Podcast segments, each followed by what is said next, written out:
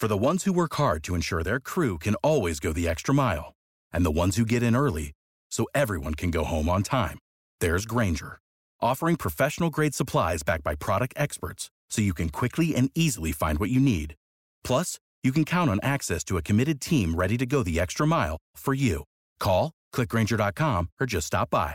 Grainger, for the ones who get it done.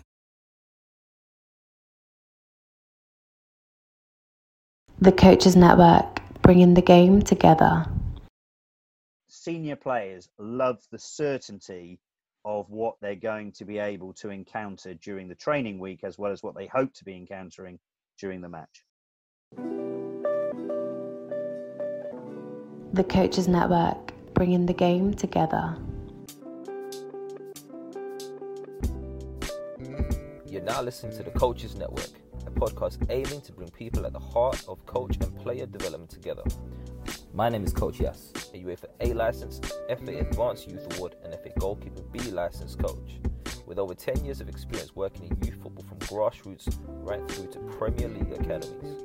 I'm currently operating as an affiliate tutor for the FA alongside working towards a master's in performance football coaching. Today I'm going to be joined by my co-host and the Coaches Network analysis specialist, Coach Ben. Ben is a UEFA A licensed coach who holds an FA Youth Award and a Masters in Sports Coaching, with 10 years of experience including working across the male and female youth development pathways, alongside a vast experience on individual, player and team performance analysis.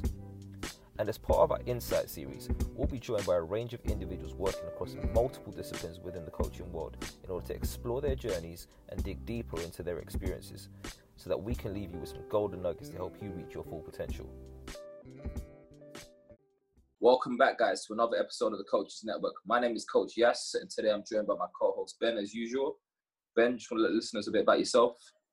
Uh, yeah, UEFA A, uh, a Masters in Sports Coaching. And I'm currently coaching the Cat 2 Academy. Brilliant. And, and guys, today we've got a very special guest with us, Huw Jennings. Huw Jennings is the current Academy Director of Fulham, um, and he's got a host of, um, I guess, high profile jobs that he's had in the past within the Academy game. How are you, Huw? Very good. Thank you, guys. Morning. Morning. So, Huw, we're just going to get straight into it. Just for let listeners know about a little bit about what you do now, or more, more so importantly, where your journey started all them years ago. Yeah, so as you mentioned, I'm the Academy Director at Fulham. I've been uh, at the club uh, for over 11 years now, um, and uh, still in, still in, still enjoying life.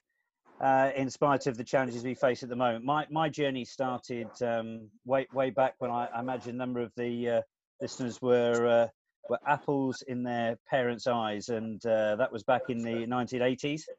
Um, so mine was a route through um, teaching and education.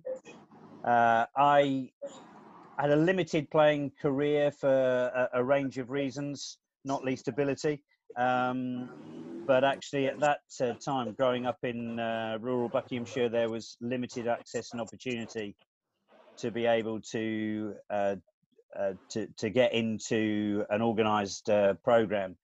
But um, I, I, made a decision pretty early that I would like to get involved in in coaching. And when I uh, started my first teaching job at um, a boys' school in uh, in Cowley, a district of Oxford that um, uh, you may be aware of, where the where the motor where the motor industry is is based, um, I I started coaching through the the schools district uh, program. Some of the listeners may have played for schools district uh, teams and um, representative schools football at that time, uh, professional clubs didn't have any access into schools except for associate schoolboys, and they were uh, boys who could be signed from 14 years of age. Uh, just as uh, as members of the club, they couldn't participate in games or um, or a- any kind of competitive activity. It was like a pre-apprenticeship signing, really. Um, so at that time, all representative football was in the hands of schools. Uh, a number of people uh, historically believed that wasn't the right approach, and that school teachers were the wrong people to be organising and coaching young players at that time. But I absolutely loved it, and it was a fantastic experience for me.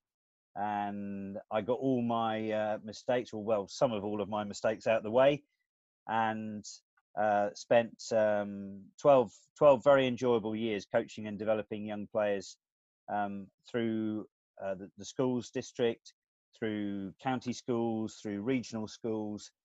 And then when uh, Centres of Excellence started, the forerunners of academies, um, I joined the Oxford United Centre of Excellence, the local Centre of Excellence, and started coaching there in the under 15s, under 16s from 1988. So uh, a long time ago now, uh, lads. But um, yeah, it was uh, it was a really in, enjoyable period in in my life. Um, you know, there was a freedom, there was an opportunity to uh, fashion your uh, your philosophy, fashion your thoughts on the game, as well as hopefully do the best you could to try and develop um, young talented players. Yeah, just on that, um, like you, you, you said that you come from a background of teaching, and obviously nowadays there's a lot more accepted in the game for uh, teachers to be coming in, but like, and you've already um, started touching it that there, there was some sort of like initial sort of uh, barrier there. Um, can you just touch more a bit about like when you started your coaching? Uh, what was like the difference that you were seeing and sort of similarities that you were seeing to teaching? Well, I, I, mean, teachers, uh, and I think at, at, that time, incidentally, so teaching and, and coaching were, were, were seen as, as as being very different. Coaching was the preserve of um, former professional players who were coaching um, in the professional game from from youth team upwards. Um, there were a few um, county associations. I mean, Surrey is one of those that's uh, been very active with uh, with the Coaches Federation. Um, but ultimately, uh, teachers were getting involved in, in coaching football, utilizing predominantly their, their skills as teachers in a coaching environment. Now, for sure, many, many PE teachers had gained rudimentary coaching qualifications. Um, and I, I actually, I, I wasn't a PE teacher. And one of the reasons I was able to get involved in coaching football through uh, representative um, teams was because I could dedicate the time. I didn't have to take the time to be involved in uh, in in in working in uh, in in my own school um, with with with PE and uh, and and individual school sports. So what I what I did relatively early was to get in contact with the Oxfordshire um, County Coaches Association um, and try to team up with with people there um, to get ideas, to attend some of their events, and also eventually to join the um, uh, uh the, the, the, the, the qualification um, network, which at that time, by the way, there there there was, uh, if you like, an entry qualification, which was called was the prelim, prelim badge. Prelim. That's right, the prelim badge, and then from there, really, you went to the A license. So there was what's called a, a preparation badge. But for most people working in um, in football outside of the professional game, it was the prelim. The prelim was the uh, was was the badge that you would aspire to, and um, it was it was a relatively extensive course. I think I think it graduated into the B license um, because I did a conversion from the prelim to the B license at some point. So you know, sorry, it's a long-winded answer to, to, to the question, and I'm, I'm, sure I've already turned off ninety-five percent of your listeners here because you know this is this is this is an antiquated world. You want every single detail. Every single detail. no, no, and and eh, you know, I, I think what can't be underestimated is that this period. I wouldn't say it was it was a it was a wild west, but but what it was you you had the freedom of expression to be able to fashion your coaching journey if you like and if you put the the yards in because um, you know sort of imperial not metric system uh, if you put if you put if you put the yards in you you'd get the return and, and that was that was one of the beauties of it you know one of the, one of the, the fantastic things about the current era is the professionalization of coaching which is unbelievable and the the the the structure and um, coherence, if you like, of the opportunity is is is really there for all to see. But I think there's less there's less freedom to be able to uh, fashion your own journey. as as you see it because one there's so many more coaches um, and there are less less opportunities perhaps because of the volume of coaches that that, that are out there. Um, but look you know i i i, recognize that i made a, a, huge amount of mistakes during that period and I reflect back wincing at times with some of the things you know far too much command style for a start. Um, and and yet I, I wouldn't change it because I do think it served as a magnificent apprenticeship for me for for, for my later later experiences. Just on that, you know, you talked there about um, firstly initially the, the, the, amount of opportunities there are available now, and you know the way I guess coaching has become more professionalized in that respect. But I think one of the things I really want the listeners to take away and I guess be aware of in this particular platform is that coaching isn't the only pathway people now. So whilst maybe the coaching opportunities might be difficult to come by, I think yes, it's definitely I, I agree that there's a large number of coaches, but there's also more roles available in, in, in clubs now. You know, for I guess people wanting to make a, a career in the game. Um, but also, would you not would you not say that there's been more roles developed in the in the I guess certainly the academy pathways and the youth development pathways than there was maybe back then? Oh, uh, absolutely. So, I mean, you, you, you won't believe this, but um, you know, f- first of all, right, right, at the start of of, of the Centres of Excellence movement, which is which was a, a, big shift. Everyone tends to to reflect back on on the start of the academy movement, um, uh, which came about in 1998. Pre that, the setting up of Centres of Excellence was the first time that professional clubs could work with players under the age of 16. Would you believe? You know, and actually, uh, I think I'm right in saying that um, it initially was you from 14 years of age and then it and then it became from 12 years of age. The foundation phase as it's currently known didn't kick in until 1998 no professional clubs were involved with with youngsters of that age and until that point. Um, but in in in in response to, to to your question yes i mean you would have at that time you'd have the you'd have the the, the youth coach because it was known as, and it was an under 18 team, it was the youth coach, and you would have the youth development officer. And the youth development officer would take responsibility of what now would be about five or six jobs in an academy. So they'd be in charge of recruitment, they'd be in charge of, if you like, the, the academy secretary's role of all the infrastructure and organization. They'd almost definitely be coaching as well um, because they take some of the younger age group uh, teams.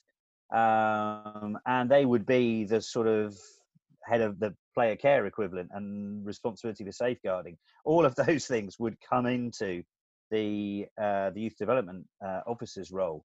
Now, if you look at the at the plethora of staff who were involved, I mean, you know, even as a relatively small uh, Category One academy, we've got in excess of hundred members of staff involved in our program. Um, you know, most Category One academies have got 50 or more full-time members of staff. So you, you you're dealing with a, a, a huge expansion in what, let's face it, is a relatively short period of time. You know, I think when academies were launched in '98, you'd probably have a requirement for a dozen members of staff, not all of whom were full time. So, you know, reflecting back, you've, you've seen a huge job creation scheme, which is great for the industry, um, but also a real professionalization. Just on that, you know, you talked there about the academy coming into 19, in 1998. Um, you know, your role as an academy director, that must be quite challenging for you. Uh, well, I, I, I, think so anyway, that, you know, managing all those numbers, especially in category when you talk about having over 100 plus staff. What, what's that like for you? And how, you know, how challenging do you find that at times? Yeah, so one one piece of one piece of further history. So I I, I moved to Southampton um, when it was a requirement for academies to have full time full-time uh, education officers, heads of education. So I wouldn't have gone into the professional game on a full-time basis and, and given up my teaching uh, responsibilities had it not been for an element of security because you know the the job security in in football is is widely known as being precarious at best so um, you know going going into profession full time I, I needed to know there was a security and uh, graduating then to become the academy director at Southampton in in 2001 it was still even though Southampton had a, a long held successful reputation for developing players way, way before I got there if you go back to the Wallaces and the Shearers of this world um, you know actually you you you still had a very small small team, and the the, uh, the introduction of EPPP has been that catalyst for wholesale and massive expansion. Um, and now now there's there's there's for all the benefits we receive, there's no prospect of an academy manager being hands-on in every area, uh, nor should you be. You know, you are you are managing a program um, that you have to empower and rely on your colleagues to to deliver at the at the coalface, so to speak. Definitely, I think obviously part of that, you know, you've got to make sure you've got the right people, and a large part of your role is about delegation, essentially, isn't it? Um, I just want to take you back a little bit about the journey that you've been on so far. You talked there about doing your prelim badge um, all those many years ago when uh, me and Ben were little apples, apparently. Um, that acorns or apples? Acorns, maybe. Probably yeah. acorns. um, but um, no, you, t- you take us back to that, that that aspect of things. How would you say you view the changes now in terms of the coach education system? Because there's been a lot of changes over the years, I'm sure, and, and certainly within the last five, six years in particular, there's been a massive uh, shift in terms of what that coach education pathway looks like, and I guess even in terms, not just in terms of the content that's coming through, but in terms of also the style of delivery from, I guess, the governing body themselves. What are your thoughts well, on that? Oh, the, the, the, improvements are immeasurable. Let, let me give you a couple of examples. So everybody who studied on the prelim at the time I did it, which would have been late 80s, early 90s in, in uh, from, from memory. Um, so the FA curriculum was uh, stop, stand still, in part. Okay, so um, you know everybody uh, uh, delivering the prelim at that time uh, and I had Frank O'Brien on mine, who's um, an erstwhile Chelsea coach, who, who many people will be familiar with. He he he delivered that, um, and you know, if you didn't follow the the strict approach that was given by the by the the tutor, the lead coach, then you wouldn't pass. So you had to do it the the FA's way. And by the way, that was replicated at A license as well. Mm. Um, and at that time, incidentally, at the A license level, so they had two A license courses a year. The first was for former professional players uh, at the end of the season, and the second was for all comers um, in the school holiday when it was perceived that m- most people were going to be available. Two weeks at Lilleshall. The pass rate on the professional um, uh, professional players or, or former professional players course was somewhere like 85%. The pass rate on the uh, the other level was 15%. You know, and that was because, well, two reasons. I mean, look, you can never deny the uh, the knowledge level that former professional players will will have in, if you like, the application of the game in practice. Um, but that doesn't make you a great coach. You know, if you if you look at goodness me, you look at Roy Hodgson, uh, former manager at Fulham, current manager at uh, at Crystal Palace, former manager of England. Played, didn't play the game in a senior professional way. Played in South Africa for a, for a period, but ultimately, Roy may not have even got onto that uh, uh, that, that professionals course. Uh, and yet, you know, anyone who's seen Roy coach will know that his knowledge and his thoughtfulness, his application is is excellent. Um, and and it, it was uh, look I, I, would argue that it was uh, there was a jobs for the boys element to this and it was also about keeping keeping people out. The fa prided itself at that time on less people having the a license not more. It wanted less people to have the a license. It wanted to keep it as an exclusive club. Um, so if you didn't follow the fa's approach to the way in which they they operated you had no chance anyway. So the capacity for you to be uh, if you like individual um, was was was not available.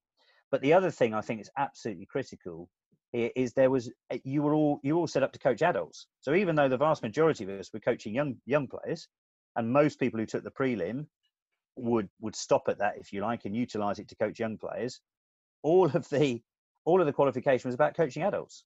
So you never you never first of all you, you coached each other, which okay is fair enough, but you never there was no young players were brought in for your coaching assessments. And by the way, I had goalkeeping as mine, so, the, the W.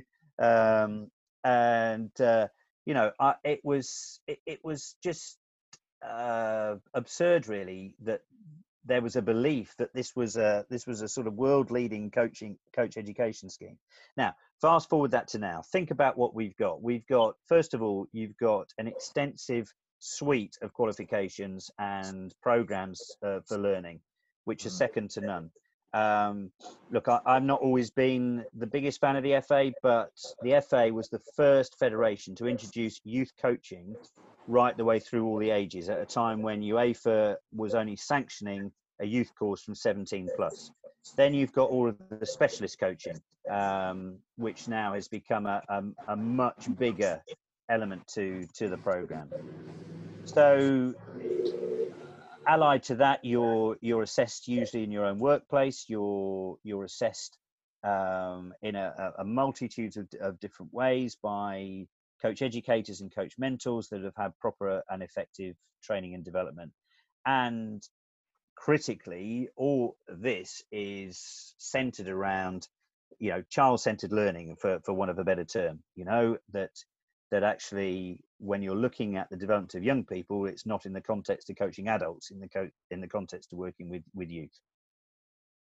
It's quite interesting that um, you even refer to it as like child centered uh, as opposed to even player centered because it is the child that comes before the player in, in that aspect there. And I, I feel sometimes that's uh, forgotten um, by coaches that like um, you know I've been I've been tuning into quite a lot of these uh, webinars going on now, and and uh, there's quite like a resonating um, message with it in regards to like you know building relationships with the players and whatnot, and um, just to touch back on uh, point, uh, the courses have changed uh, quite a bit. Like I was uh, fortunate or unfortunate, whatever you want to take as to do the old format or the UEFA B and then I've done the new format of the UEFA so I kind of saw the difference there a bit. Mm. Obviously, mm. it would have changed. It would have changed a bit um, from back in your day. But like, what um, do you uh, feel like? Uh, even though now that we've kind of uh, gone to a place now where like coaches can develop their sort of personality and philosophy uh, within the, whatever environment it is they're coaching, that um, we've lost a bit in the in a bit of the sort of technical and tactical aspect of it. Uh, well, I think something I, would I'd, I'd reference just what you said earlier there. So the child-centered versus player-centered. Um, listen, as you know, I come at this from the basis of a teacher, from the basis of working with young people. My apprenticeship, if you like, in working with young people, I think has given me the skills to be able to view coaching and learning and, and teaching synonymously and I, I, would urge all coaches to reflect on that because uh, if you imagine that you're qualifying your, on your coach's journey and you're developing yourself as a coach to be the next Jose Mourinho, I, I, think you need to think again because working with young people, and almost by his own admission, he wouldn't think he was particularly good at working with young players. By the way, yeah. Jose, um, we know him at Fulham because we had his son um, with us oh, with us for a short period, and um, you know, it's it, it's I think really important that coaches embarking on their journey today understand that they are there to help every young player become the best they can be. And it's not it, the the player comes and the child comes before the needs if you like of the coach.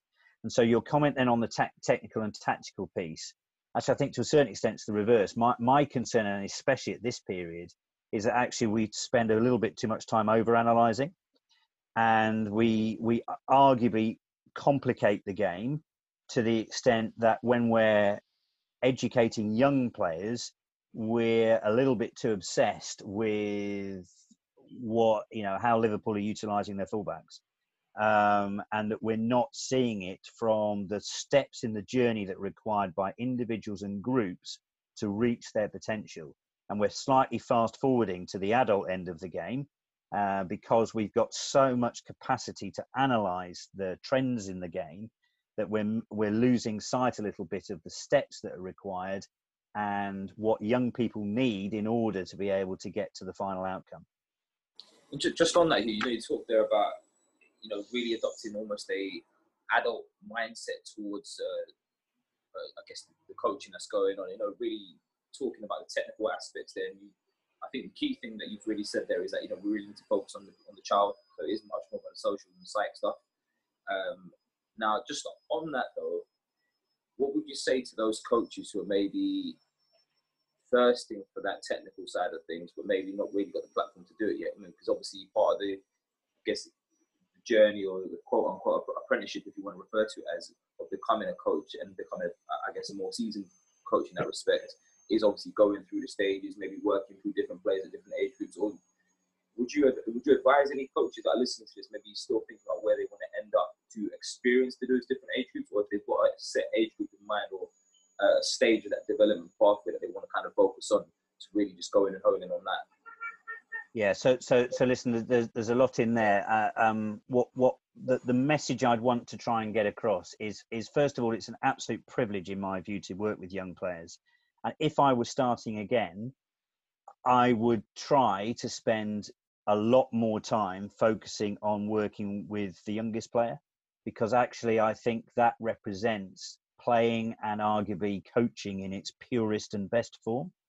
Um, now, listen, you do have to have a particular set of skills to be able to work with the very young player. You know, some of the hardest coaching I've ever done was with five and six year olds. Well, it's not coaching, is it? It's it's you know, some would say it's crowd control, but mm-hmm. you know, it's. I used to do a session on a Friday night um, in a sports hall in a in a in in in a district south of Oxford uh, called Berinsfield, which was the sort of overspill accommodation area for the car workers, and you, I had, would you believe, thirty, uh, 30 sort of five to eight year olds, I think they were, who had so much By energy. Yourself. Correct, who had so much energy to get rid of. About those ratios, Uh, exactly, they wouldn't be. You know, I, I, I, I'm, I'm expecting the uh, I'm expecting the Griff Vender van to uh, to appear. They probably don't call them Griff Vender vans anymore, do they? But that's what used to arrest people in. Um, to to turn up at the house now. Look, you know, it's it's indefensible the uh, the, the structure was available there. I wouldn't know where the first. Well, I did know where the first aid kit was because it was the reception, but you know, and I did have a first aid qualification, by the way. But look, you know, it, it was indefensible in the way in which that things like that was set up, and if you if you look at what is required by the coach and uh, to be able to help the very youngest players to succeed you know it's it, it, it it's exceptionally it's exceptionally demanding yet rewarding to enable those young players to start off effectively in their journey now fast forward that to the if you describe the technical aspects yeah i'm assuming you, you mean the technical aspects of coaching here then yeah. you know as as a coach progresses through their journey for sure there are so many different elements that you can layer on top of your underpinning core values and principles. Um, and never has there been as much uh, much available, whether it's whether it's through uh, tech, tac, um, you know, an appreciation of the holistic nature of uh, of developing young young players and and through to adults. Um, you know, you reference the, the the, the social and psychological side there you know all all of which i think is is available for coaches to to to glean and and to uh, to come to grips with. But i will still take you back to some of those core fundamentals of um, ensuring that every session you deliver is focused on the needs of the participants whether that's at the senior adult level um, or, or, at the or, or, at the younger level and, and by the way and just sort of conclude this uh, on this point you know I distinctly remember when when Roy Hodgson and Ray Lewington left Southampton. Uh, Southampton, no, that was my first club. Left Fulham. They'd never coached Southampton. Left Fulham. Um, I remember talking to a few of the senior players saying how much they were missing some of the very rudimentary practices. In the case, this was Brede Hangeland in and Aaron Hughes missing Ray Lewington's uh, uh sort of um, his his drilling, if you like, of the back four pre-game. Um, and you know how you'll see you'll see the coach um, in in the warm up probably just just giving a few exercises to the back four, so they're getting their distances right, they're getting the timing of their headers right, they're dropping off right, etc. Yeah. Well, consistently throughout the week, Ray Lewington would spend after training uh, um, 10, 20, 30 minutes with with the back four players in that well. And senior players love the certainty of what they're going to be able to encounter during the training week as well as what they hope to be encountering during the match. Yeah, it's touching on this. It's, it's essentially practicing those basics, isn't it? Really, just kind of keep yourself ticking over and just polishing. But I think it's quite interesting to hear, even from senior players at that level, really saying that we missed the basics that were covered. I think the it, on that note, then sometimes I mean, you, you use a use a reference earlier. Uh, sometimes coaches want to complicate the game. Um, I think in doing that, don't we often lose sight of those basics? And you know, certainly from I guess from your perspective as an academy director, have you see do you see do you see a lot of that in the academies? And you know, obviously during your time at Southampton and now at Fulham, and you know, is that something that you see a lot? Because obviously you are going down this path where coaches are being given a bit more freedom, a bit more openness to kind of explore what their philosophies are. Um, I guess what kind of challenges does that present for yourself as an academy director when you're now you've got a, a club philosophy and a way that you want things to be done to an extent at the club and having that being congruent with obviously the coaches that are coming on board? Yeah, so um, I, will answer that that in a moment, but just just to go back to the basics piece. Look, that's a, absolutely the right description. So, if you think about if you think about a golfer, and sometimes we we're we're guilty, I think, of only concentrating on the team aspect. So you think about a golfer. You know, a golfer is not going to turn up on you know the the, the tee at uh, the start of the Open Championship having not practiced all elements of their game. You know, they practice their driving, they practice their their iron play, they practice their chipping, they practice their putting. Okay, uh, along alongside the other elements of the game. Um, okay, so why why would that be any different from um, from from players? So centre backs need to practice. Uh, they need to practice the elements that they're going to encounter uh, of their uh, uh, of their defending. So you know, practicing heading, in my mind, whilst it's still whilst it's still allowed, um, practicing heading is is critical to the success of centre backs in a game situation. Now, what does that mean? What, what are the implications of, of that for the coach? I, I applaud and welcome the the fact that most most philosophies in clubs, and that includes incidentally junior clubs, in my experience, that they will give the coach the freedom to be able to adapt the playing philosophy um, to ensure that they're able to put their own slant on it. But you know, it should only ever be done with the needs of the individual in mind. And I think a mistake that sometimes is made is they look at, ah, oh, this is what my team needs.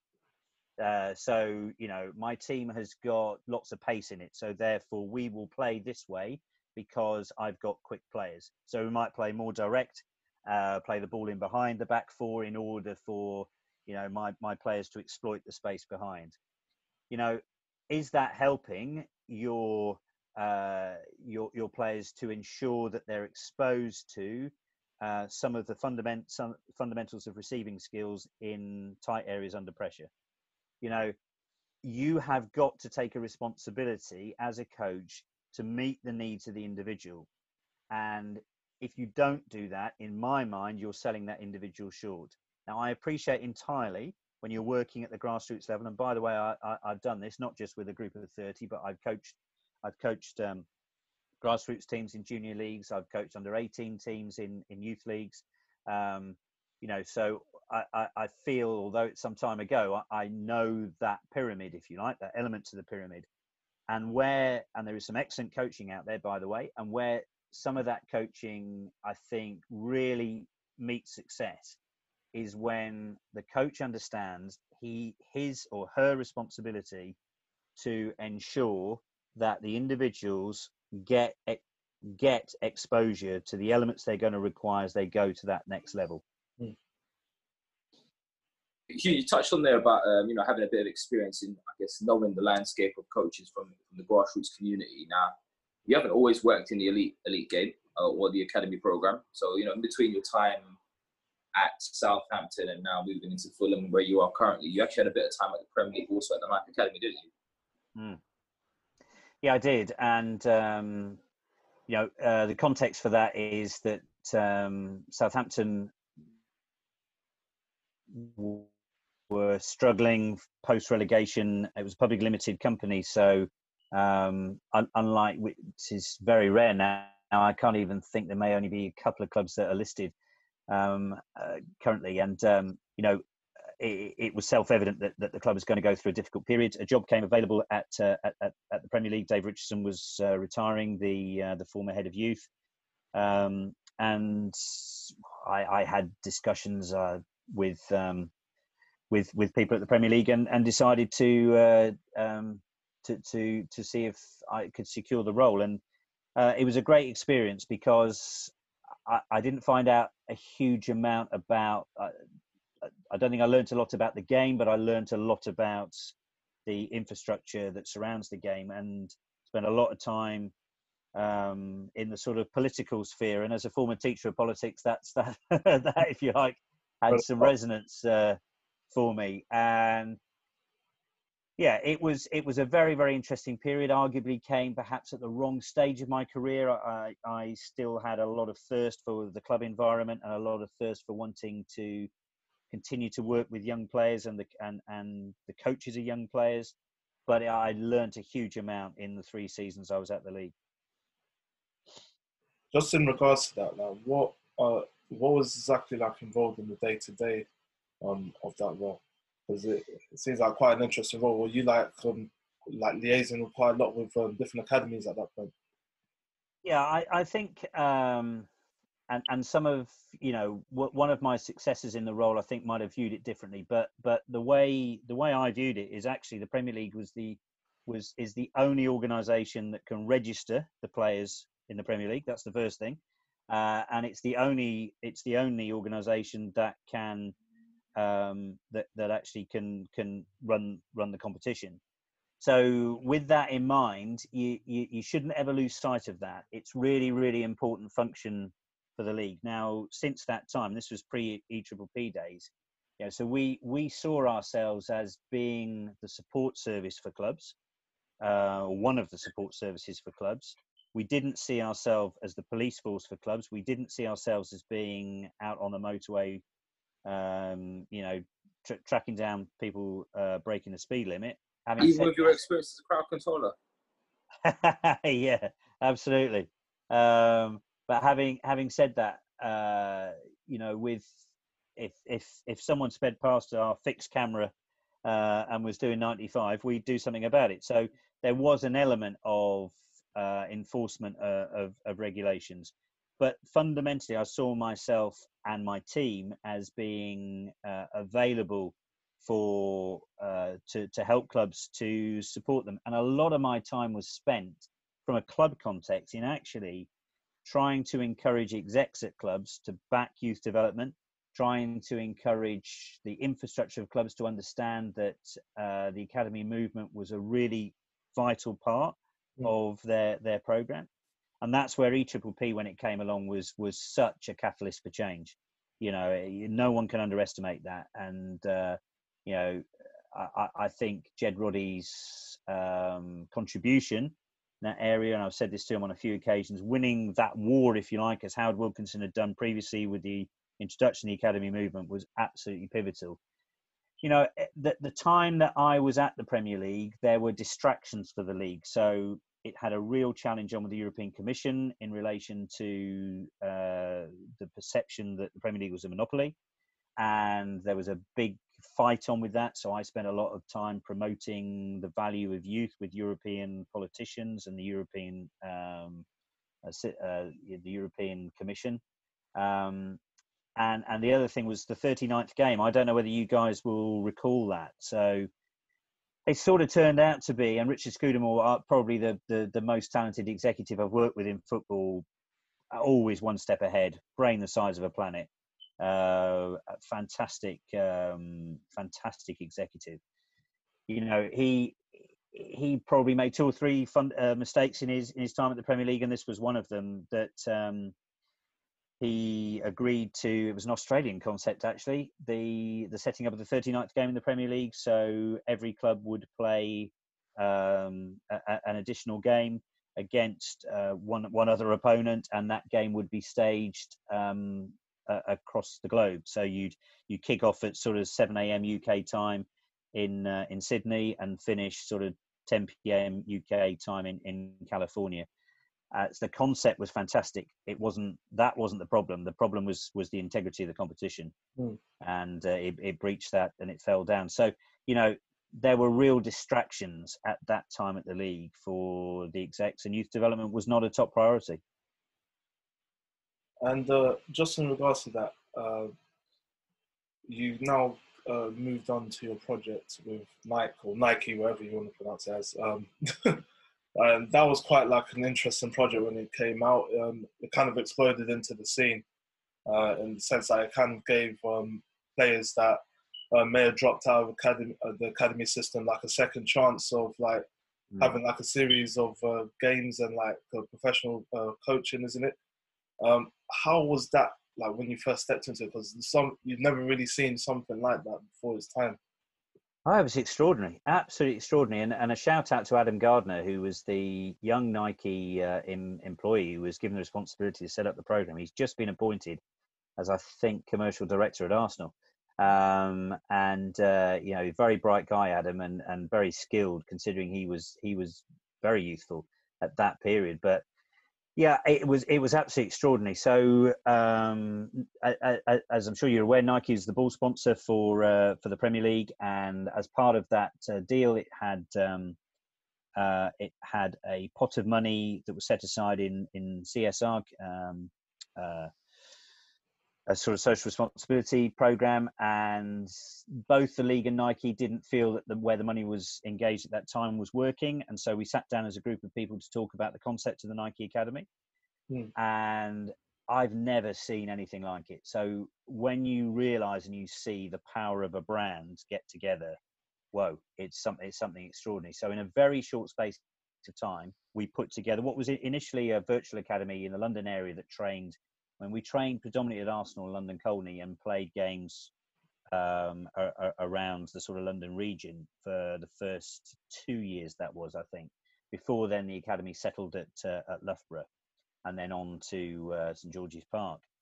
But um, what what Nike really delivered was not only the second chance opportunity for domestic players, but it also promoted a, a program called uh, the Chance, mm. for uh, youngsters uh, globally. And we, we held this um, showcase at um, Barnet's The Hive, which was, was new at that time, and uh, stayed over at uh, Sopwell House in St Albans. And, uh, you know, flew Figo into Wembley to do the announcement of who was going to make the game at MK Dons the last 32, and so I'm sharing a platform with Figo. On with Luis Figo, making this announcement. There, that's right. Then, then when we announced the the graduates from the chance to get a year's residential with Nike at the Nike Academy to be launched in Loughborough, uh, Gianni Van Bronckhorst uh, was there. Uh, Jack Wilshere was there. Um, um, oh gosh, the uh, Nigerian midfield player for Chelsea, whose name escapes oh, me just. John. Uh, no.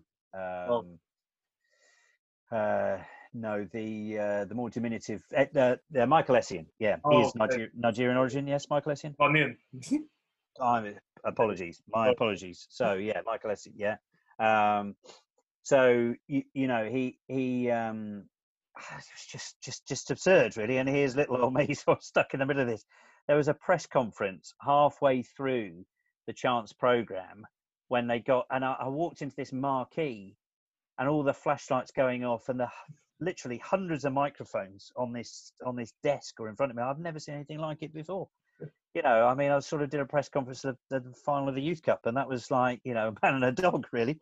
Uh, and and you know it, it, you just realize the power of the brand. And the thing that nike um, that nike brought to the party was this concept of FOTS, football obsessed teenagers and it was right at the start of, of the sort of launch of social media. So facebook was still pretty you know uh, pretty unknown certainly unknown to a crusty like me. And the way nike pushed out the uh, the media for this was was extraordinary. They had a camera crew that followed you 24 7 and and it was it, it was it was an it was just a just an extraordinary event reflecting back on it you know leading a team out at old trafford um, for a, for a showcase game. I think that was in the in the second year staying four days in uh, in a hotel in manchester when um, the x factor guys were were there as well. You know cheryl cole and simon cowell coming into the lounge as you as you're there. I mean I, look anyone who knows me i think hopefully appreciates i'm, I'm not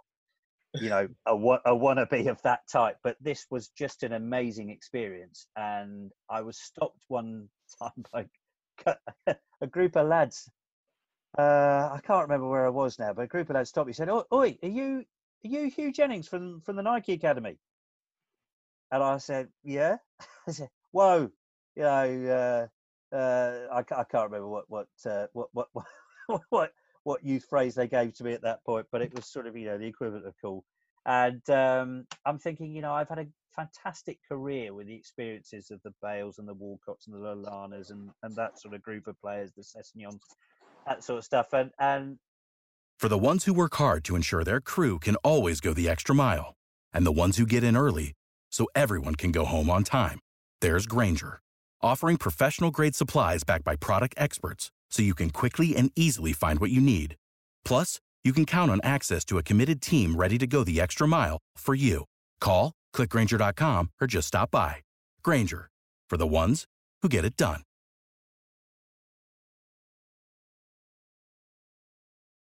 I'm thinking unknown as this sort of, you know, this this um, limit, limited, talented uh, individual who helped who helped to lead the Nike Academy for a, for a few mm. seasons.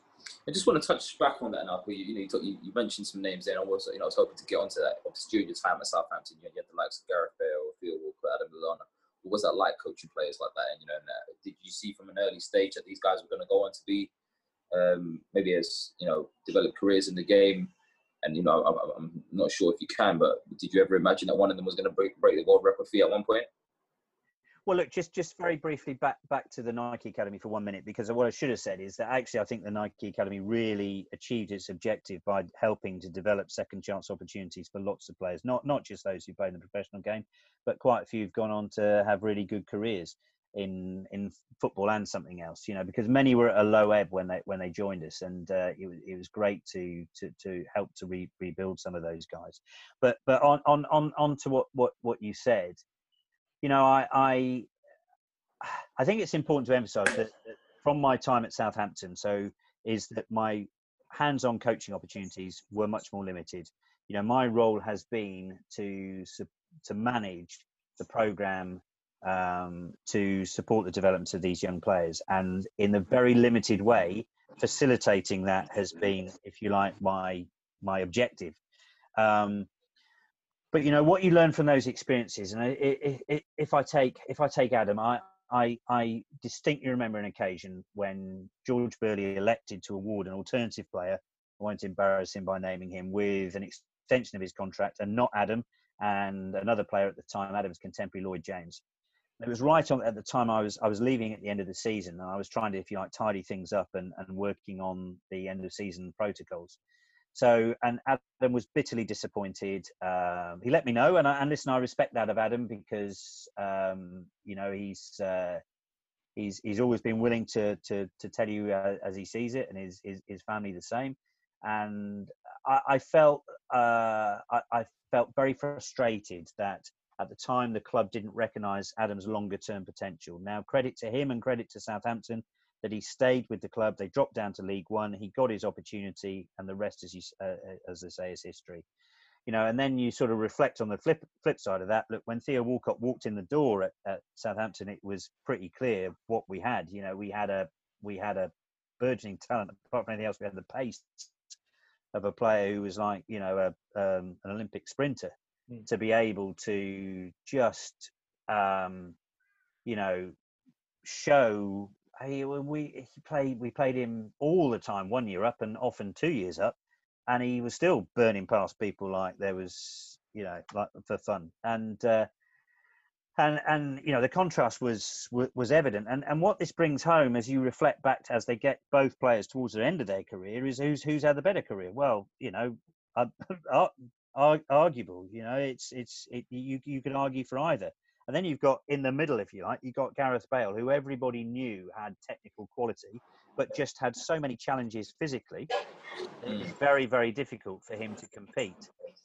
Um, and you know, I, I have said this on a on a couple of other um, you know talks talks that I've done is that is that at that time we were far less aware of the growth and maturation cycle. I, am convinced that Gareth had a pars fracture, um, and that's it. I'm not not medically trained, and I don't know for certain, but he exhibited all of those symptoms that we now associate with a pars fracture, and you know it, it was almost impossible for him to achieve for for a couple of years the credit, if you like, is to those people who hung in there. That's his family first and foremost, Gareth, of course, and the staff at the club who were very divided. Those who saw something in Gareth, uh, George Prost, um, you know, our, our, our, our, coach at the time of the uh, of the Fulham under 18 team, and saw that Gareth had the potential and and wanted us to to sign him. And you know, had we not done that, um, I wouldn't have been on the Nike stage, would I? you know, uh, it w- wouldn't wouldn't have been a great move. But when I, I mean, I was I was doing a, I was in Slovenia, um, visiting a couple of clubs in in, in Slovenia, watching uh, Gareth come on for Tottenham because he came as a sub, didn't he, against Inter Milan in the Champions mm-hmm. League game mm-hmm. in the San Siro, and watching this player uh, just burn off one of the world's best fullbacks at the time, Maicon, yeah? Maicon, yeah. He didn't do it once, he did it several times. Yeah. And thinking, my God, where's that come from? You know, I mean, look, everyone knew by then Gareth was was had matured, shall we say? Yeah. But to see that, you saw, whoa, we're dealing now with a totally different level player. You know, what are your thoughts on how he how his career has progressed now? And you know, obviously he's, he's, he's gone one step. You know, you could argue he's gone even to a higher level what that that situation you described there. He's burnt one of the best fullbacks in the world at the time. Yeah. He's now going to you know win three Champions Leagues with Real Madrid and obviously breaking the world transfer record. Obviously, we're moving over there. So, yeah. Could you ever could you could you ever see that happening? No, and I defy anyone at Southampton who could have who could have considered that. Um, because even with the most talented youth players in the country at the moment, you you can't be sure. No one can be sure what the outcome for Jadon mm. Sancho is going to be.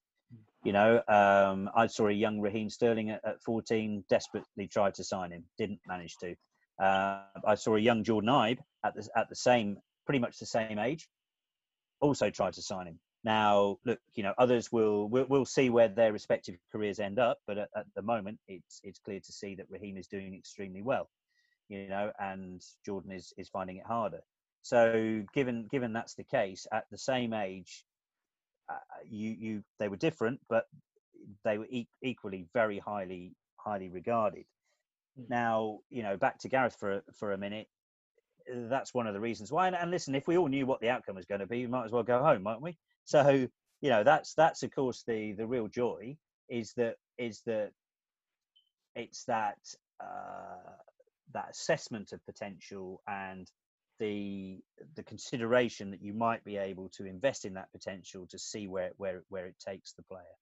Um, and I, collaborated on an article with the Athletic um, recently about Gareth, and you know, as you are reflecting back on that and considering that era, you you realise that we were fortunate in lots of respects, but also we did do a lot of things right to foster the talent and to enable that talent to flourish. And I am very proud of of that achievement of the of the team at Southampton at the time. And just on that, then you talked there about doing a lot lot of things right. What would you say are some of the key ingredients to that success that that took place then? Well, I, I think we always considered the the needs of the individual. At that time, it's probably less on the the you know the, the the technical aspect of that. Although, you know, I do think we we we we helped the players to um, understand what the fundamental requirements are to be able to play the game at the highest level. Um, partly that was through the philosophy and style of play, and, and, and partly through the coaching program. Um, but I, it's much more as the way in which we looked after them as people. You know, we we had a, a, a an academy lodge, which is, has been widely reported at the time, run by a fantastic house parent in Julia Upson, um, and it, it, was something that it, it, was probably a time limited era, but it worked at that time because it enabled those players socially to develop a level of comradeship, to develop a level of appreciation of self, to be able to move away from home and operate in a in a very different environment, and yet for it still to be home. Um, all of those things, I think, were great preparation for life had a few scary moments, the occasional call out late on a Friday night, etc. Um, and the, the, the, the local the, the, local talent was um, taking an interest in the young players in the building. Right. But you know, you got your high vis jacket back on and started controlling the crowd. Yeah? uh, it was more undercover than that, I think. Oh. There was a there was an occasion when a, a young lady knocked on the door and uh, with baby in arms, suggesting that one of the uh, one one of the inmates might be responsible. Right. Okay. Um, so yeah, it was it was quite it was quite it, it was it was entertaining. The uh, the dining room window was put in by a brick on one occasion as well. Some of the stories that don't well didn't make the athletic article, that's for sure. uh, but but you know it, it's it, it, it is with the sort of that that sense of I think we help those players to help themselves and that wasn't just from the on-pitch perspective. Uh, I, I it, it's also good. So Julia, who I, I, I very occasionally uh, uh, keep in contact with, that um, I know that the vast majority of those boys at that time regularly keep in contact with her, and that tells you everything. You mm. know, because it tells you that they recognise the contribution that she made and the environment made in helping them to succeed. And, and that's not just you know the Walcotts and the Bales. That's the the Dexter Blackstocks, the Leon Bests, and the David McGoldricks of this world, who, um, you know, uh, were were were entertaining, shall we say, in terms of their behaviour traits. Um, you know, but she she she had a capacity to reach out to all of them. You know, just on that, you talked there about was it Julia? Was it? Yeah. Now, again, you know, we, talked earlier a little bit about the number of staff members you have, obviously, in a, in a program like this, and obviously, you know, people like her will be, you know, often forgotten in terms of how important they are and integral they are to that to that player development pathway. What would you say now? Obviously, having your you know you've been at you've been at Fulham for twelve years. Is that coming up? Is that correct? Yep, twelve years in December. Yeah. Yeah, twelve years coming up in December. Um, you spent good five, six years at Southampton as academy director. Obviously, you had your time at um, Nike Academy. What, what those roles really taught you about leading other people? Yeah, and listen, I'm on the pilot group for the Academy um, Managers Leadership Program at the moment, and is that with the, the Premier League, is it? Yeah, it is. Yeah, and it's been it's it's rolled out to every every club, and I I, I think it's um, it's uh, well, I hope I speak on behalf of the academy managers. It, it's the first time there's been a, a really extensive program um, to, to follow. We, we, we've lost Yasser. Has he, has he decided? Yeah, I, am boring him, I'm sure. No, um, that's it. oh, I'm sorry. Right. Yes, of course. Ah, so, so uh, no, no, no worries. No worries. Um, you, you, know, it's the first time in my career that I've really adopted any sort of un- appreciation of reflective practice. Mm. Um, funny enough, later today I've got a, a, a, video call with one of my two mentors on the program, and I've had mentors before. I've had, you know, not not as in sort of, you know, named official. mentors. Yeah, mm. official mentors. Thank you. Uh, and it is it is the first time that I've undertaken any any reflective practice, and and from a leadership perspective, you know, I, think, and this applies a little bit to players. It it's not what you it's not what you do do that actually is critical. It's sometimes what you don't do, you know. And um, one of the things I don't do is tell people how to do their jobs. One of the things I, I don't do is I don't lay down, you know, the the ten points of uh, this is this is how you do it. This is how you lead. You know. I think you've got to you've got to be able to be flexible to meet the needs of your team of staff, the individual staff, your program, and by the way, your the, the stakeholders. So stakeholders in the club, whether that's the the owner and and and uh, the execs, whether it's parents and families, whether it's extended members of the organisation, whether it's a community of practice outside. Um, and and I think that you're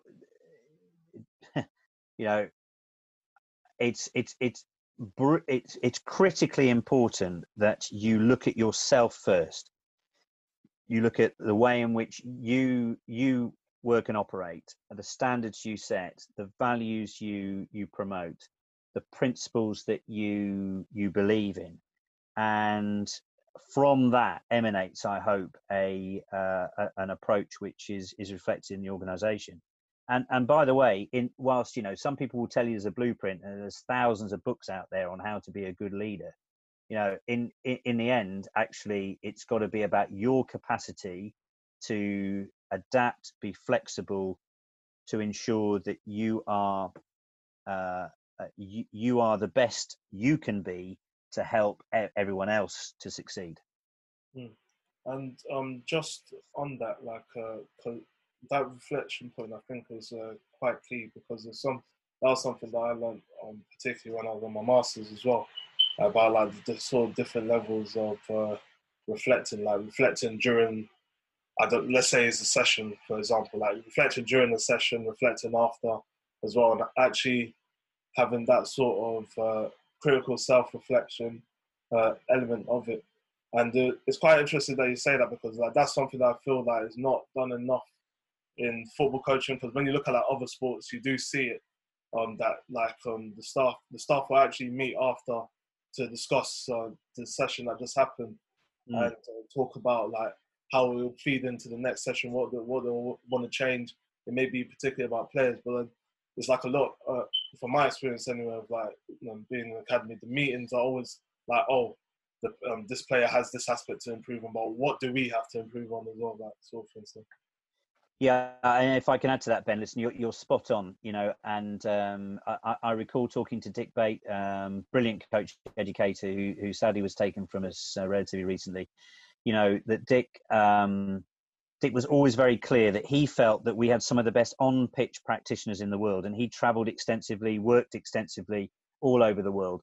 And, and yet he felt that where we let ourselves down was first in preparation and second in evaluation. Mm. And I do think we've improved in that area, but you're absolutely right. Evaluation is is is so key to effective improvement and moving forward. And, and I, I, I regret that I you know haven't seen that as being something that's mainstream in in my in in my my way of working you know? Um i think we've always been so outcome driven you know uh that and not not focused on on the process. And the process includes preparation delivery and evaluation. And hmm. that's not just with coaching that's with with all all aspects uh, of our roles. I do think it's coming and i think you can be the generation of people who can who can lead this because it, it really is you know it's it's uh, it, it's essential fingers crossed fingers crossed um just on that you touched on Dick Bate there like um, i can imagine uh, through your sort of like valuable experiences and like school uh, richard scudamore etc like mm. um i can imagine through your valuable experiences that you've had um you know a lot of influences in the form of like you already start to mention it, they're mentors, but like unofficial sort of guys that you would look for in a mm. mentorship role to uh, in your past or in, in your present now that mm. you've looked up on. Who were they, and what was the biggest lesson that you learned from them?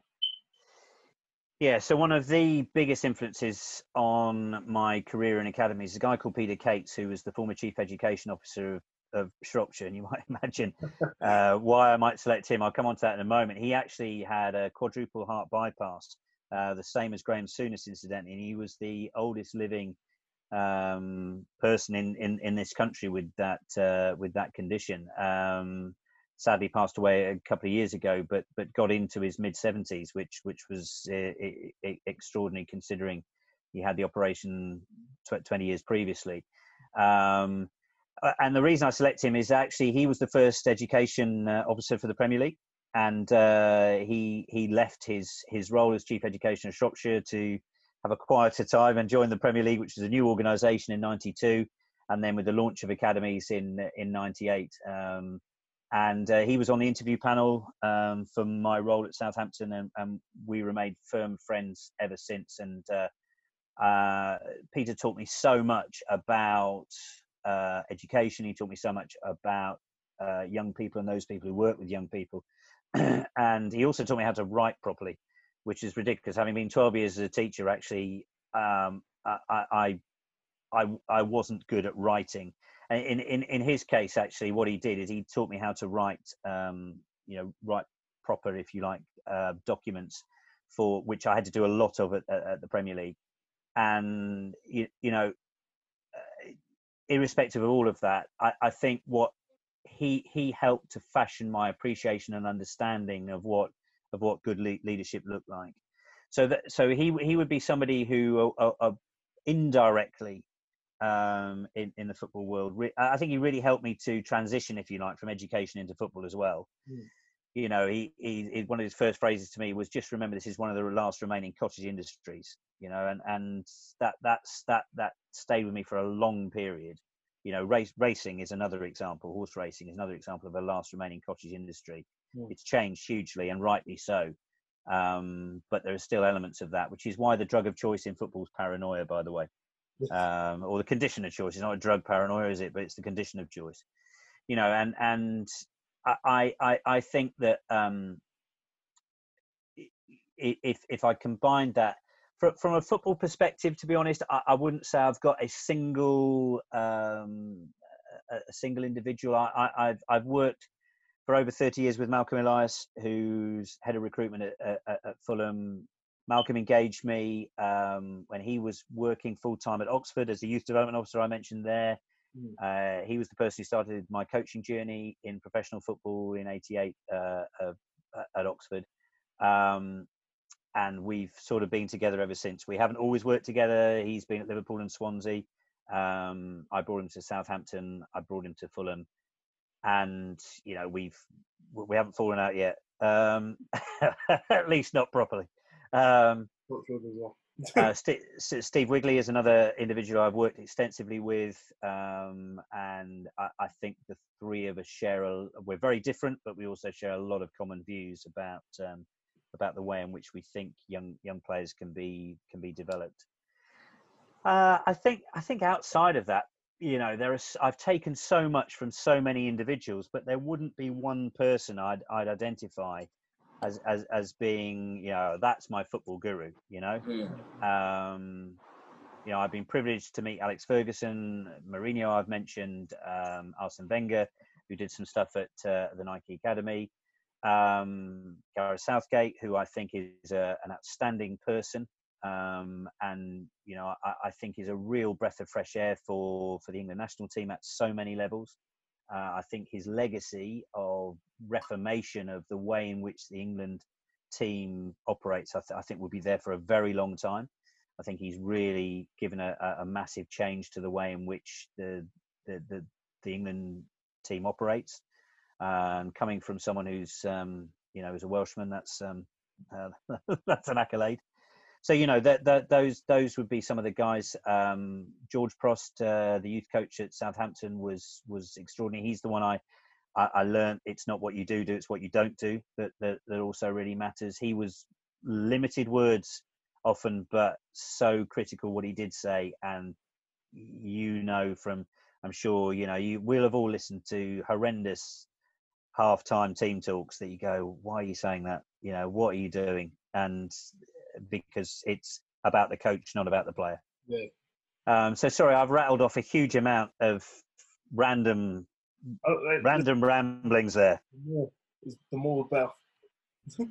just you know, just just on that, uh, you, you know, you've had quite a bit of a, a, journey now. You know, you've gone back to again when me and Ben were Acorns apparently. Um, it's you know near enough 30 years now you've been involved in I guess the coaching world. What is yeah. it about that whole journey and what is it what is it that help keep you inspired and motivated to keep going and I guess try and achieve and strive to be the best best you can be within that? Yeah, 32 I think it is. At least that's what I told the that's what I told the Premier League. It's 32 years of um, uh, well, I, 32 years in the professional game. I've actually been involved in coaching at youth level since 1985, I think. 85 um so yeah re, re, yeah yeah um so you know it, it's uh I, I i think you should never escape that working working with your hobby is a privilege. You know, uh, my my my interest in in football goes way back to my childhood, and whilst I was never afforded the opportunity to play at a high level, um, sure I wouldn't have been good enough. You know, if you're not able to do that, then you you start with a, an enthusiasm and, a, and an enjoyment in in the game, um, and, and and strip everything away. That's the fundamentals in, interestingly, my, my, my enjoyment now, I, I know other others who, who are older than me find this. My enjoyment now is actually more towards the the, the, the sort of the, the, the youth end of the game. I, I really enjoy going to watch our foundation phase um, games because I think there's a purity to to it, and seeing the skill levels of some of those guys you know, it's it's outstanding, and, and the freedom with which they play and express themselves, I, I, I think is is is terrific, and it's one of the really, you know, fantastic uh, things that I, I, think we've developed over the years. I noticed that Bayern Munich have got rid of their under nines and under tens teams, and look, I, I, get that. I just hope they continue to coach those those age ranges. I mean, I, I visited Bayern Munich and been to Germany a few times, and actually, I do think they've fallen behind uh, in youth development, and, and they some some people in Germany recognise they've fallen behind youth development because it's it's all a bit regimented, you know. Mm. And I don't think they've really adopted the the underpinning principles of the freedom of expression for young players um, in in those age brackets. Um, so that helps to keep me fresh and young because those guys are a long way away from uh, from my age bracket and a, and a, long, long way away from playing the game professionally. But the thrill and enjoyment of, of the game but look, I wouldn't I, wouldn't be being honest and truthful on on this podcast if I didn't say to you there there there are also some some real challenges and restrictions. And I don't know where you whether you want to get into some of this but you know dealing with intermediaries dealing at times with with some members of the parent community who who are unrealistic in their expectations so yeah, Huw, you just touched there about some of the challenges that you might face in, you know, working in the academy game, particularly obviously dealing with intermediaries and obviously some of the parents that might you might come across, you know, and I've personally never, you know, just on the note of parents, never felt I've come across a parent that's got necessarily bad intentions, but maybe just uh, I guess mis or ill-informed or, or maybe not too sure about how to approach certain things because maybe they don't know the ins and outs of what to expect. Would you mind just talking to about talking to us on some of the challenges that you may have faced with those things?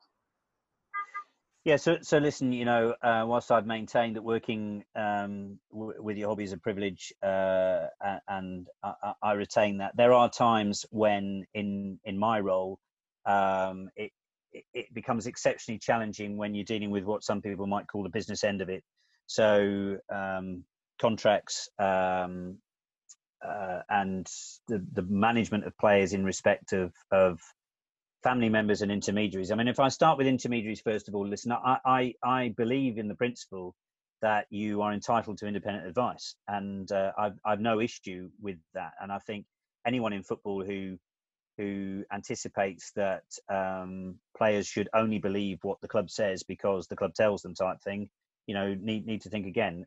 uh, we we wouldn't buy a house without conveyancing, you know, and um, uh, that is a form of independent advice that that that gives you the uh, the guidance that's that's required. My my challenge is over the quality of the advice and the motivation for that advice.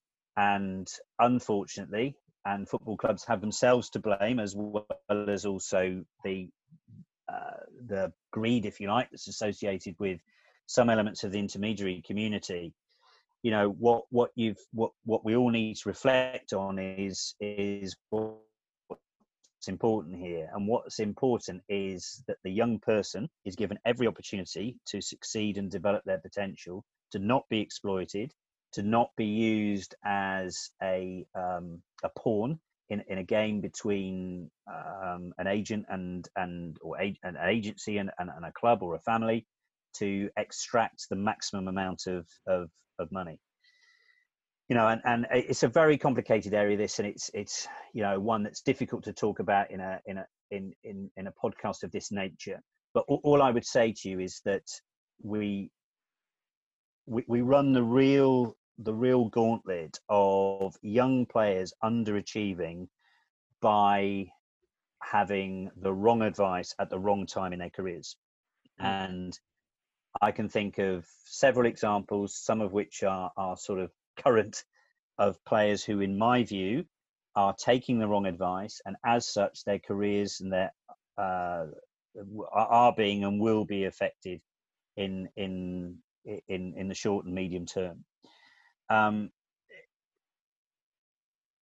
with with with reference to parents, look, you know, academies need to do a lot more um, in order to ensure that we have got the right the the right construction of our relationship with with parents. We we work alongside a um, a, a London-based group called Kaizen, who um, do a lot of work with young people and, and, and adults in in the education uh, broad education and uh, they work across disadvantaged groups they work across in schools they work in uh, um, local communities they work with youth workers uh, um, you know lots of different settings i think they work in the justice system you know and what they help us with is trying to at one level support parents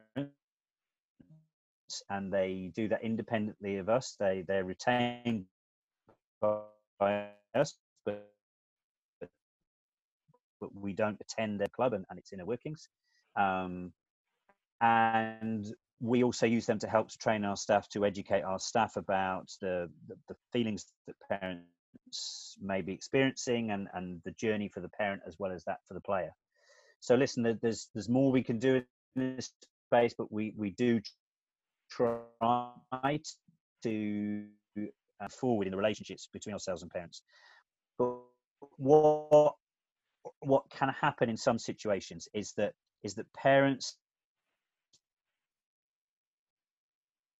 believe right thing for their sons because we're dealing with boys here their, their, their sons football development and I don't just mean that in terms of the training and the games, I mean that in, in, in its entirety. And parents are critical to the process, unbelievably critical to the process. But, but you know, with the best will in the world, they don't have the knowledge, experience, and qualifications that the team of staff at Fulham has, and the team of staff at all academies have. And whilst I'm not saying we've got every decision right, because we certainly haven't, um, I do believe that we are the people who, if you work with us, you will give the maximum opportunity for your son to benefit from the program and reach their potential. Definitely, I totally agree with that. And obviously, you almost recognise and appreciate that, you know, you, in the academy, you guys are the ones that are trained to do this job essentially. So I think that's very important for parents to remember. I just want to, you know, as we start to wind down now, you know, take you back to, I guess, 35 years ago, you said it was, or maybe even longer than that now if you had an opportunity now, knowing what you know now, to go back and speak to the Huw Jennings that started off coaching, maybe as a PE teacher and whatnot, what would be one key message that you'd want to give him? Or more, more specifically, Huw Jennings stepping into, I guess, the, uh, the, the, the elite football world, pro academy, pro world, shall we say? Uh, we might even have a message of both. yeah. So from a from a coaching perspective, I I, I regret my uh, overly command style. Um, and you know that, that for, for a decade or so, and listen, it wasn't just me; it was everybody alongside me, really.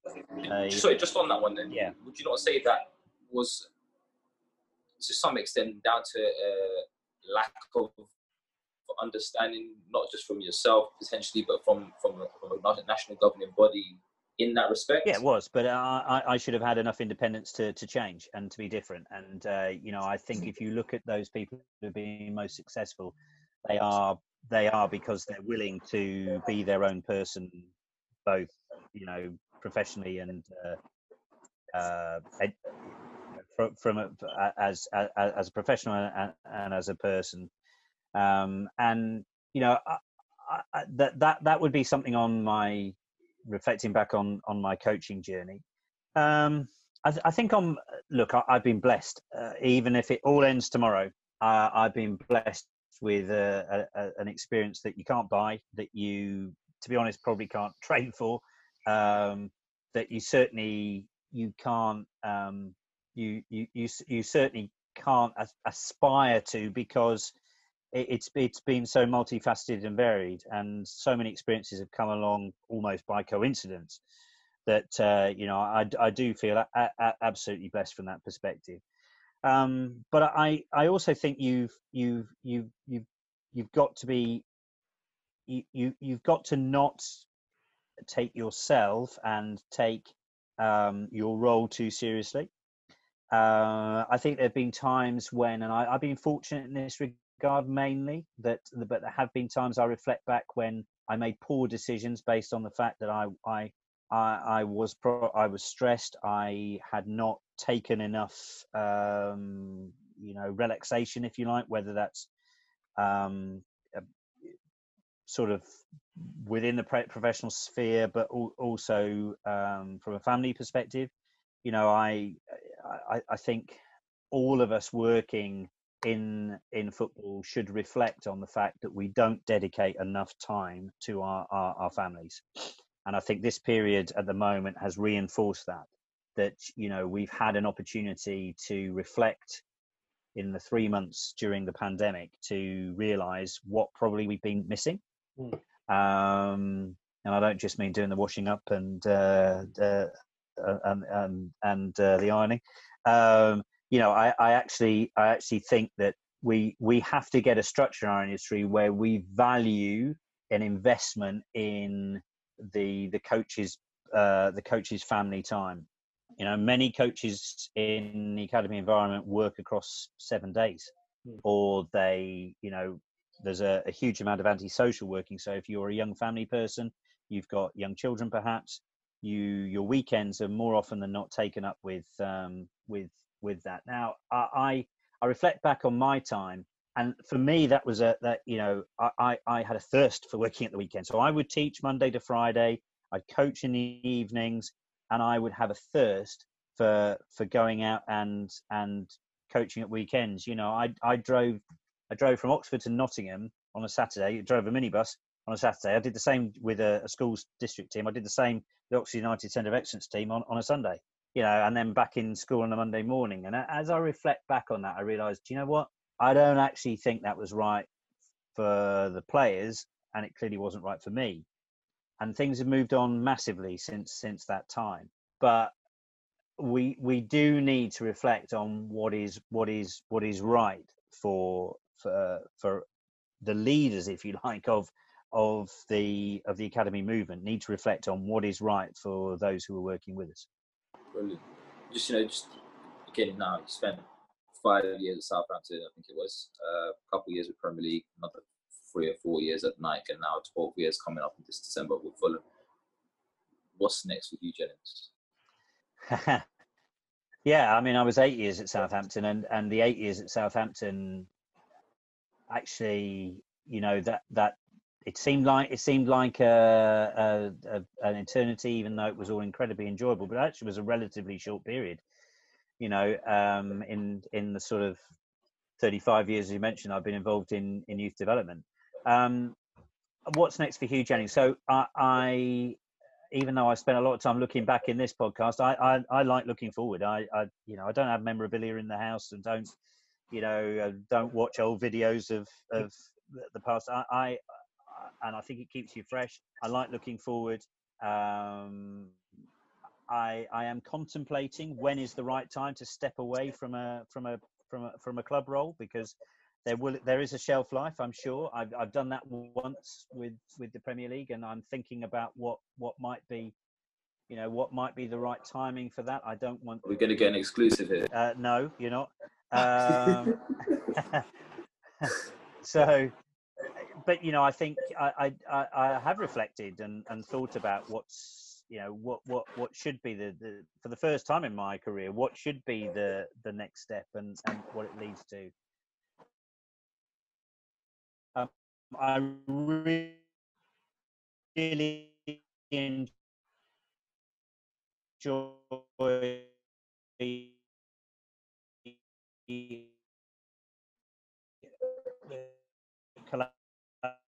collaboration and working with other sports, by the way. Uh, um, I've done a a little bit working. You had on you had on your brief the quick fire round. So does that mean I've I've escaped that? Because I think so. because I've, I've talked to you to death, so I've escaped the quick fire round. Thank goodness for that. Because I think the, oh, we still go with the quick fire round. You know, the quick three questions. I'd have been hopeless of that. Yeah, the golden nugget. I saw this on on on on, on the brief. Uh, well, you know, it- it'll be summed up as saying, "Don't make the mistakes I've done." Um, but I, I, I- I, think, look, you know, be fundamentally, you you must be true to yourself. Be be yourself. Don't be someone that you think you should be. Don't be someone that, if you like, the the manual, so to speak, um, says says you should be. Be yourself because the best form of yourself is hopefully um, what will enable you to to be successful. Um, and and and I, suppose I'd ally one one thing to that, and it's something that I think has slightly gone out of of uh, uh, of the game in general. It's certainly gone out of the youth game. Um, Gi- Gianluca Vialli, who is, uh, appears to be recovering from pancreatic cancer uh, at- at the moment, you know, he wrote a brilliant book. Um, so brilliant, I can't remember the name of it, but it basically compared uh, football in Italy and football in England at the time. And he said the, the fundamental difference around about the turn of the century, the fundamental difference was that in, in Italy, football was a job, in England, it was a pastime. Now, what we mustn't ever lose sight of is the enjoyment that we should be getting from being involved in the game. And I don't see enough people smile. I don't see enough people laugh. I don't see enough people joke. And I, I, I worry that we take our, ourselves too seriously. That's individually and collectively. And we don't we don't acknowledge the fact that it is a huge privilege to be working in, in football at whatever level because it's a game, it's a pastime, it's uh, it's it's something that is is in its broadest sense entertainment, and we should never lose sight of that. So I urge you all to go out there and and uh, get the best the best book of jokes you can. Fantastic. You know what? Just because of that great answer, we're going to finish with that quick fire round you. Oh, three no. Quick questions No. for you. Right. Only three. Uh, Thank you. biggest uh, academy graduate for you uh, that you've been, well, the most proudest academy graduate you've, that you've had. Oh, biggest or proudest? There's a slight there's a slight difference. Uh, we can go for both. We go for e- extra uh, question. go now. for both. Well, listen, Gareth Bale is the is is the biggest graduate. Yeah. Uh, it's a real toss up. Probably. Well, I've, I've I've got three, and that's that that's got that that's going to kill it. So Theo Walcott is very is very proud because he's he's an exceptional young person. Um, I'm really proud of Simon Gillett because Simon Gillett came from nowhere um, to be a successful player, and you know ended up playing 250 games professionally. Not many on this call would have heard of him, but but he he really came out the other end after a difficult start and did well. And and look, you know Ryan Sessegnon is is is a, a fantastic young man who you know I really hope will will will manage to take his uh, his career to the, to the best level possible. Um, so those would be the three, I think. Yeah. Best manager you've worked with. Whoa, best manager I've worked with that that, episode. Um, yeah, okay. So I'm probably I'm there's a few I'd name that would. Um, so I'm not going to name them. Uh, I think I will probably go with Gordon Strachan. Um, look, we didn't have the best available talent at the time when Gordon came to Southampton, but I think by the end of his time with us, he got us and we got him and I think that his core underpinning principles for the development of players were excellent. Brilliant. And your proudest achievement in your in your career so far. Uh, staying in a job, um, so golly, proudest achievement. Um, I, I take a huge amount of pride in helping to develop uh, good people. Uh, and look, it's an easy and trite thing to say, but I, I can think of a number of players not playing the game professionally who are successful people as well as they've benefited from from from their experience and and the journey they've been on. Uh, and I'm starting to include stuff in that as well because you know they're, they're, they get younger by the day. Um, you know, I, I, I think we should never uh, never ever underestimate the the young young people, young staff, young players to have um, healthy and, and successful careers. Fantastic. But a very special thanks to our guest today, Huw Jennings, Academy Director at Fulham. Thank you for being here, uh, Huw. It's been very engaging and entertaining conversation for us, and I'm sure it will be for our listeners and viewers too. And hopefully for yourself, it was an interesting one too. Thanks very much, um, guys. And on that note, guys, you're welcome. And just on that note, if there is any way at all that the listeners could get in touch with yourself, you if there have any social media handles yourself or yeah, I noticed that from the brief. Yeah, you know, even an old crusty like me uh, has got social media. I, I do use LinkedIn, um, so you can you can try me there. Um, but look, if you want if you want to email me, good old fashioned email at Fulham, I, I will do my level best to respond.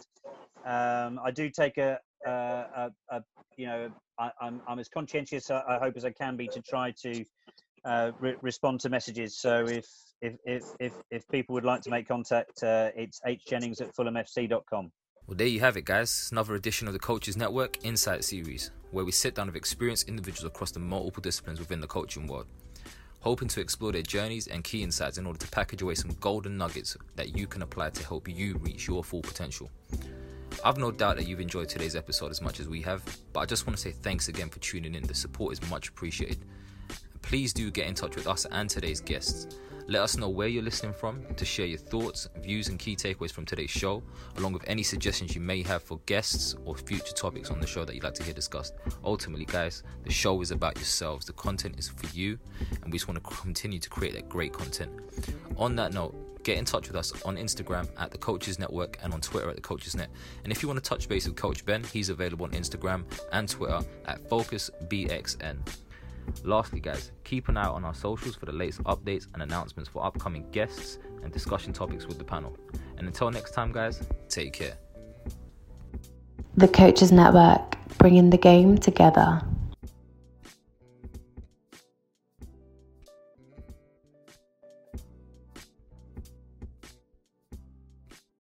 For the ones who work hard to ensure their crew can always go the extra mile, and the ones who get in early so everyone can go home on time. There's Grainger, offering professional grade supplies backed by product experts so you can quickly and easily find what you need. Plus, you can count on access to a committed team ready to go the extra mile for you. Call, clickgrainger.com, or just stop by. Grainger, for the ones who get it done.